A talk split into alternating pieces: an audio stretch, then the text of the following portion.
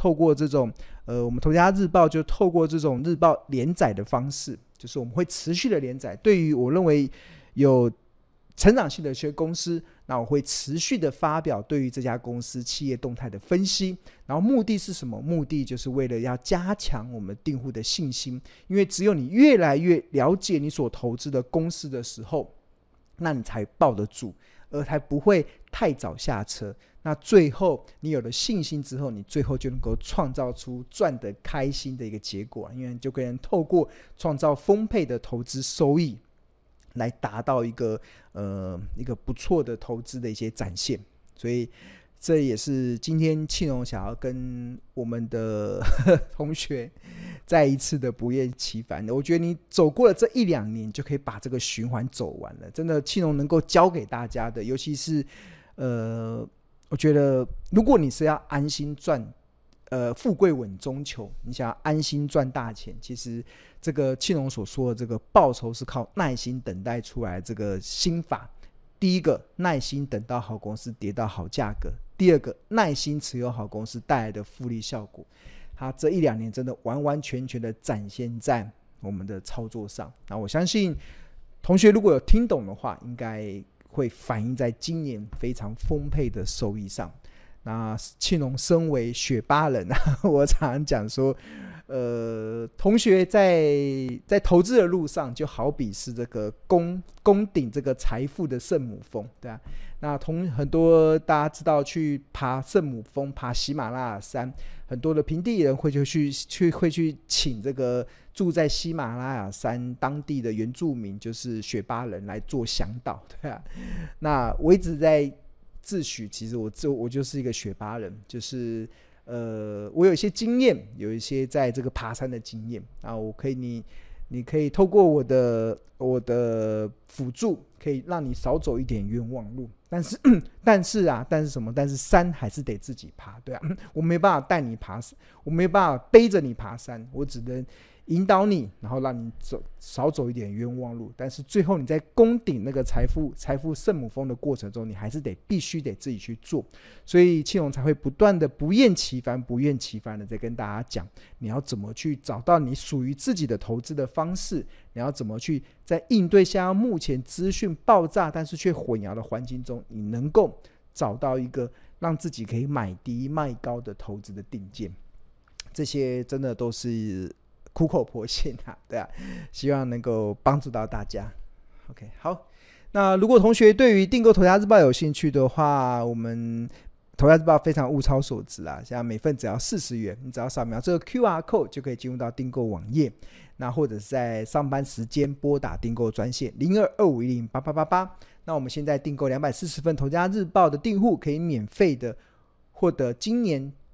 最后一场跟庆隆的见面会的活动，那我们这这次活动的主题叫 AI 护体，台股出大运。那我们这个呃活动，八月十七号礼拜四的晚上七点半到九点钟，会在台北市的商周书房举办，有包含实体跟线上直播的，所以欢迎同学来掌握今年的最后一场与庆隆的呃见面会的这个活动。好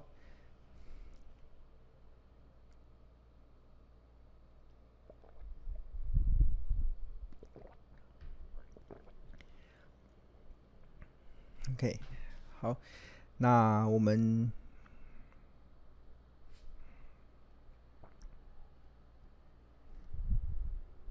哦，同学要帮忙按，我们小编说要帮，要请同学帮这个影片按赞，增加这个触及率，这样好。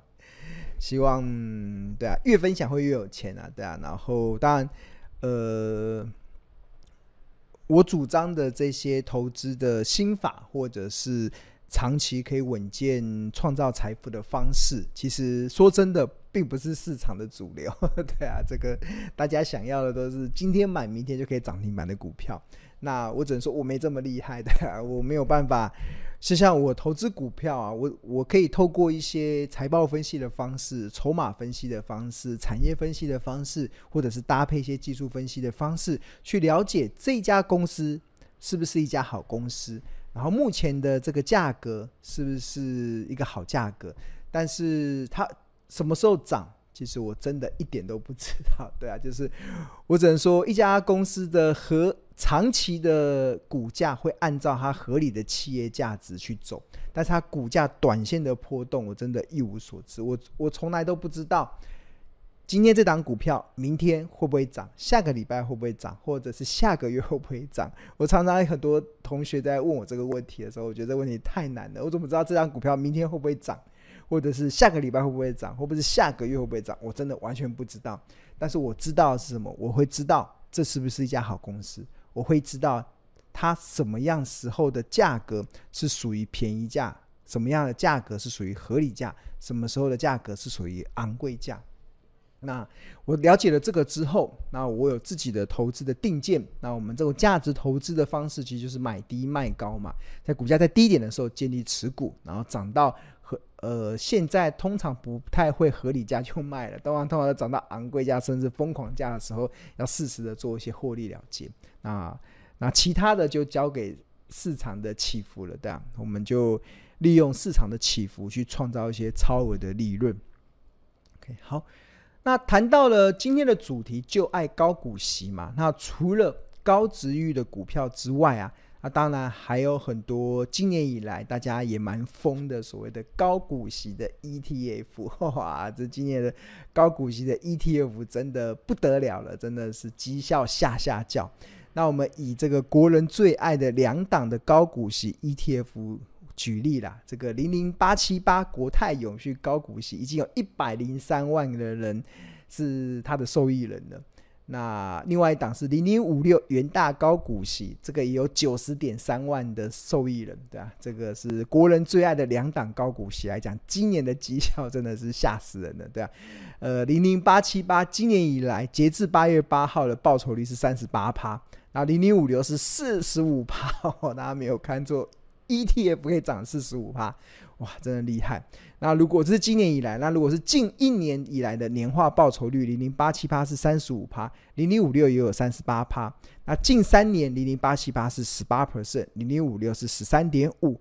那近十年零零八七八还没有，但是零零五六是成立很早的一档 ETF，所以它近十年年化报酬率也正式的突破两位数，达到十点一九。我记得前两个月做这个主题的时候，好像还才九趴而已嘛，现在已经跳升到十趴了。真的看到这样子高股息的的 ETF 啊，在今年以来这样子的绩效表现然后啊，真的是连高股息 ETF 都感觉好像变标股一样。对，我刚才讲那个京元电子嘛，就是从今年三月份到七月份再涨了五十四趴，对啊，然后当然从底部上来已经。翻了一倍嘛？这通常我们市场的个股认为有这样的报酬率就已经很厉害了。但是我们今年 ETF 高股息的 ETF 竟然有来到四十五趴，今年的报酬率哇，真的非常的吓人。好，那报酬率来到这样子啊，那接下来就遇到一个问题了，就是我们也开放给同学来回答，就是假设啦，你有买到，或者是你的朋友、你的同学，或者是你的家人。有买到这个高股息的 ETF，我们要帮他恭喜、拍手、按赞，真的好棒、好棒、好棒！那他们看到今年的账面的报酬率哦，哇，零零零零五六已经来到四十五趴了，然后零零八七八已经来到三十八趴的，那他们就有一个问题了，我要不要卖？那我们来开放同学来回答，要不要卖？赞呃赞成要卖的同学就回答一。赶快卖，赶快卖，获利了结，获利了结，对啊，哇，已经涨四十五趴，你不卖，什么时候卖呢？这是第一个。那赞成不要卖的就回答二。我们既然存股高股息，就一路的跟他长相厮守，不管股价的波动，我们就一路的爆爆爆爆爆爆爆，对啊，这是第二个回答二嘛。那第三个就是啊，我不知道，不知道怎么回答。就大家请同学，如果你有家人、朋友，或是你自己。买到了今年的高股息的 ETF，不管是零零五六或者零零八七八，哇，今年报酬率这么高了，要不要卖？呃，我看一下同学的回答，哇，意见分歧哦。对，我林万来同学回答一要卖哦，然后这个真马回答二不要卖。然后戴玉平回答二，不要卖。彩儿回答二，廖 Amy 回答二，陈回答二，然后乌漆马黑 回答一，然后 Joanna 回答二，花样美男子回答二，李小燕回答二，然后然后叶春玉同学回答二，然后王丽秀回答一，CL 回答一，安安回答一。哈哈哈哈哈哇，好像一半一半哦。我看起来答案就是有同学支持要卖，有些同学支持不要卖，继续的 buy and hold。确实啦，其实我刚才一直有特别提到嘛，就是报酬是靠耐心等待出来的，报酬是靠耐心等待出来。所以，当你买到了一个好的标的的时候，它已经开始在涨了，基本上，呃，buy and hold。应该是一个不错的一个方式啦，对啊，但这个是就长期的角度来讲，其实我我的看法还是，呃，我的观点是蛮偏向于不要卖的，因为我觉得我认为台股的多头行情还没有结束，待会会来解释。就是你会回答二不要卖，一定是认为未来还会持续涨嘛，对啊，所以不要卖。那我个人的看法，虽然我认为短线上这个短线可能是半年。台股已经涨到天花板了，其实要再持续的往上攻，其实机会已经大幅下降。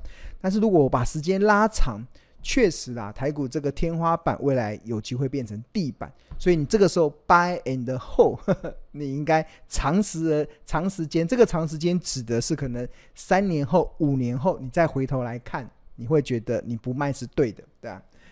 然这是长时嘛，长时间。那短时间呢？但已经来到天花板了，是不是要卖？那基本上对于 ETF 这些的操作啊，其实我个人呐、啊，长期其实有一个主张，这个主张也也想要分享给大家，因为有时候我去演讲这个关于 ETF 的主题的呃讲座的时候，就会有同学问说，什么时候要卖？什么时候要卖？对啊。那基本上。ETF 啊，像这种不管是零零八七八或者是这个零零五六啊，这样子的 ETF 啊，基本上其实要卖啊，其实呃有两个判断的依据了。那第一个啊，其实我通常我认为啊，真的认为今年这样的涨幅啊，如果就指数来讲，指数型的，因为高股息的 ETF 通常跟连结指数是蛮相关的。通常指数型的 ETF 啊，在一个年度，它不到一年，啊，只有八个月，我可以涨到三十八趴、四十五趴，应该要卖了，真的要卖了。就是通常涨个三十五趴，一个多头反弹个三十五趴，就指数型 ETF 来讲，算是很下下叫的。个股可能还没有，个股可能可以涨个一倍两倍，但是指数型的 ETF 啊，要涨到一倍两倍没有这么容易，所以通常涨个三成四成。真的基本上应该要获利了结的，但是啊，有个很重要的啊，虽然我我我我认同可以这个时候见好就收获利了结，但是我却主张什么？我却主张你获利了结完之后啊，获利完了结完之后，你应该要继续的定时定额的扣下去。怎么说呢？就假设啦，假设我今天我可能原本我买零零五六或买零零八七八已经买了一，可能现在目前卖掉我账面有一百万的价值，那我把它卖掉之后啊，我把它卖掉之后，那我不是回收了一百万的现金回来吗？那一百万的现金回来之后啊，呃，千万不要花掉，千万也不要去乱买其他的股票。就是你既然已经选择 ETF，那你就好好的去选择透过 ETF 的傻瓜投资术去创造你未来。呃，财富自由，他可以提早退休的目标，你不要再去想其他的。如果你要投资个股，你可能基本上你要对一些个股有一些基本基本上的了解，不然投资个股的风险确实是比 ETF 高很多。所以，如果你已经在 ETF 这个商品中已经有不错的获利的话，我的建议是你还是继续的。呃，在 ETF 中去创造出一个富贵稳中求的条件。那当然，如果你有闲情，你有多余的时间，那你想要创造出更高的报酬，你再来投资个股。好，重新再回来，就是我假设我这时候卖卖掉零零五六，卖掉零零八七八，我回收完一百万的现金，好不？呃不，一百万或者是十万或者是五十万不等啊，我们就用一百万好了，一百万的现金之后，那我会建议你这个这些回收完的钱呢、啊，其实你再继续的定时定额扣款，但是这个定时定额扣款呢、它你可能可以把金额拉大。我可能把一百万，我把它分成这个四十等份，四十等，呃，四十等份。我每个月扣两万五，每个月扣两万五，那就两个月，两个月，两两个月，两个月，每个月定时定额扣两万五，然后基本上我就可以加速的去累积一些部，累积一些基本的一些部位了。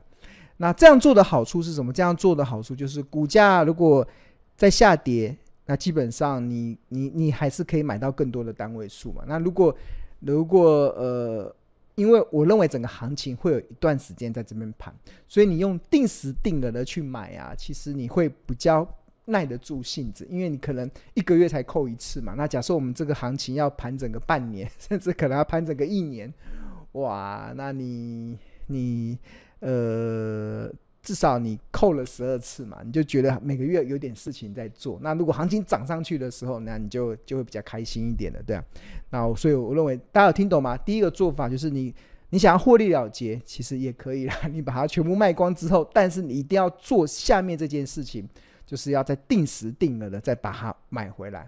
那这个而且定时定额的金额要加大，你可能原本是可能定时定额三千、五千、一万的，我。都认为你一次赎回来之后，你应该要加大你的定时定额，然后你透过用时间来换取台股盘整时候可以磨磨掉你耐心的那个过程，对啊，对啊，这是第一个。那第二个支持不卖的，其实呃，我认为是因为还没到时机啊，对啊。那过去我长期有跟大家报告，就是这个 ETF 嘛，比如说零零五六，我们看这个零零五六。还要不要？什么时候要卖？那我通常会看 K 线，然后看月月，然后点 KD 指标。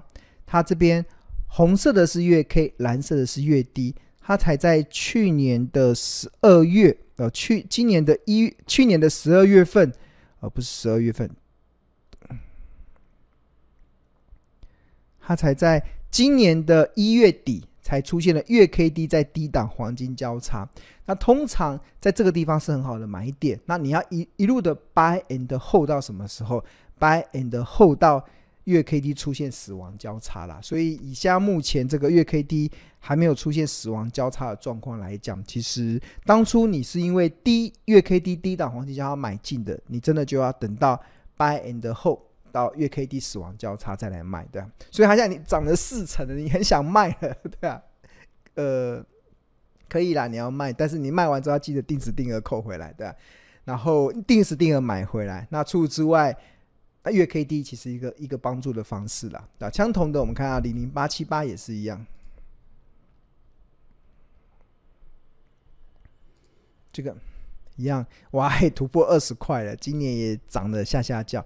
那一样，你看它的月 K，这个红色的是月 K，蓝色的是月 D。那它一样是在今年的一月份，月 K 二十八穿越了月 D 二十六，呈现了低档的黄金交叉。所以当时在十六点八八的时候，这个就是一个非常好的买点。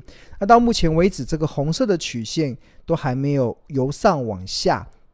穿越这个蓝色的这个曲线都还没有呈现死亡交叉，所以基本上其实应该是还持续的 buy and hold 是一个比较好的一个方式啦。这应该是我们目前看起来一个一个结论，一个结论对啊。所以我相信回答二的同学应该也是相同的答案哈。如果你有长期听庆荣老师的。节目的话，你应该可以知道，庆荣老师的分享就真的就是一个非常简单的一个方式。那尤其我们看到最近外资啦，我们看到一些新闻的媒体嘛，就是很多的外资啊都在大幅的在卖超零零八七八，在大举的在卖超零零五六，甚至在大举的卖超一些像。比如说一些高股息的一些 ETF，包含了像零零九二九这个富华台湾科技优息，对啊，所以看到很多同学看到哇卖的这样，外资卖成这样，要不要不要卖？要不要卖？要不要卖？那记住庆荣老师讲的这两个，第一个，如果你想要获利了结，真的可以，那你卖掉之后，你再继续的定时定额买回来。那第二个，其实你就是耐心的等待月 K D 出现死亡交叉的时候，你再来找这个获利了结，你才有办法把你的获利极大化嘛，对啊。还才不是呃，但是这个需要耐心哦，因为我们刚才讲月 K D 通常它不是用。不是用一一天当做单位数，它也不是用日来当做单位数，哎，它不是用月，哎，它不是用日，也不是用周，它是用月来当单位数，所以它通常那个死亡交叉，哎，通常黄金交叉到死亡交叉的时间可能要长达好几年的时间，对啊，那看同学有没有这个耐心嘛？那如果你常常这种要 buy in 的后觉得好像太无聊了，那基本上那你就。定时定额吧 定时定额吧把它买回来好了，对，好。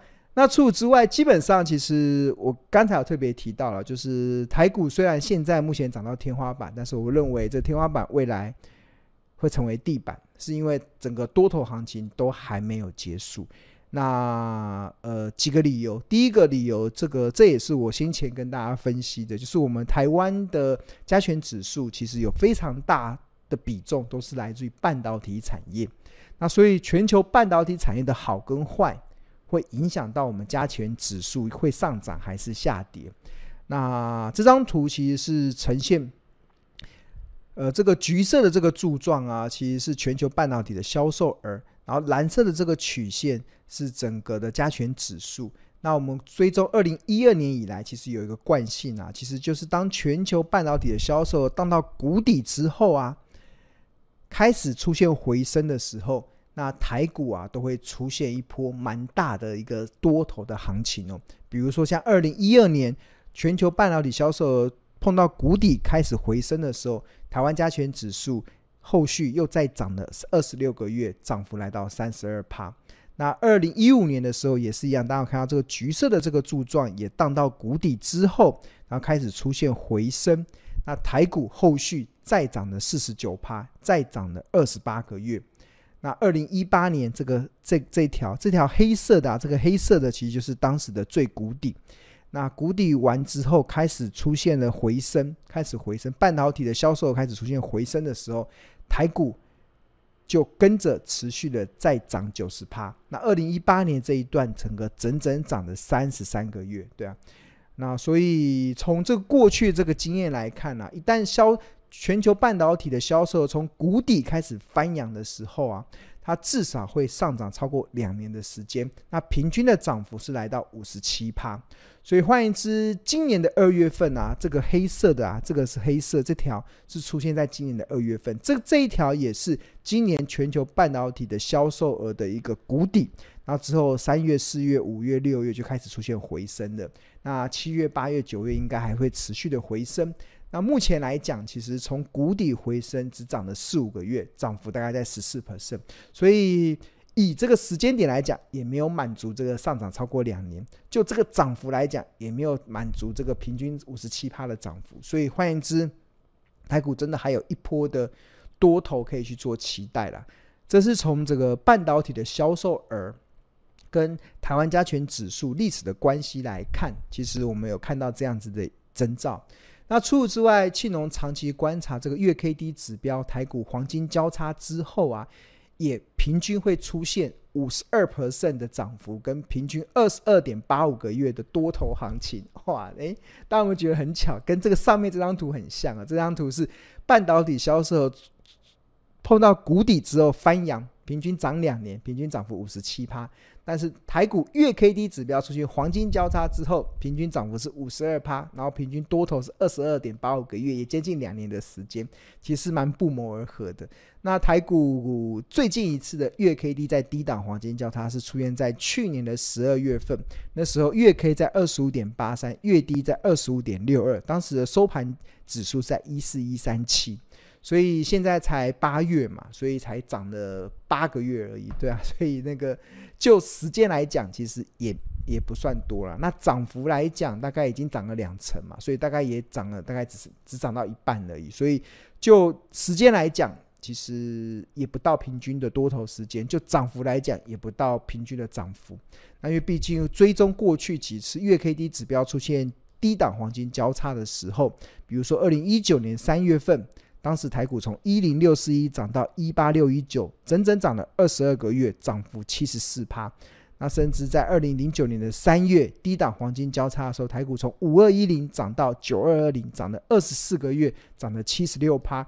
两千零四年十二月份这一次的低档黄金交叉涨了三十五个月，涨了六十趴。两千零三年五月这一次的低档黄金交叉涨了五十六趴。那二零一六年的三月，这个低档黄金交叉涨得比较少一点，只有也，但是也有二十八点八九 percent。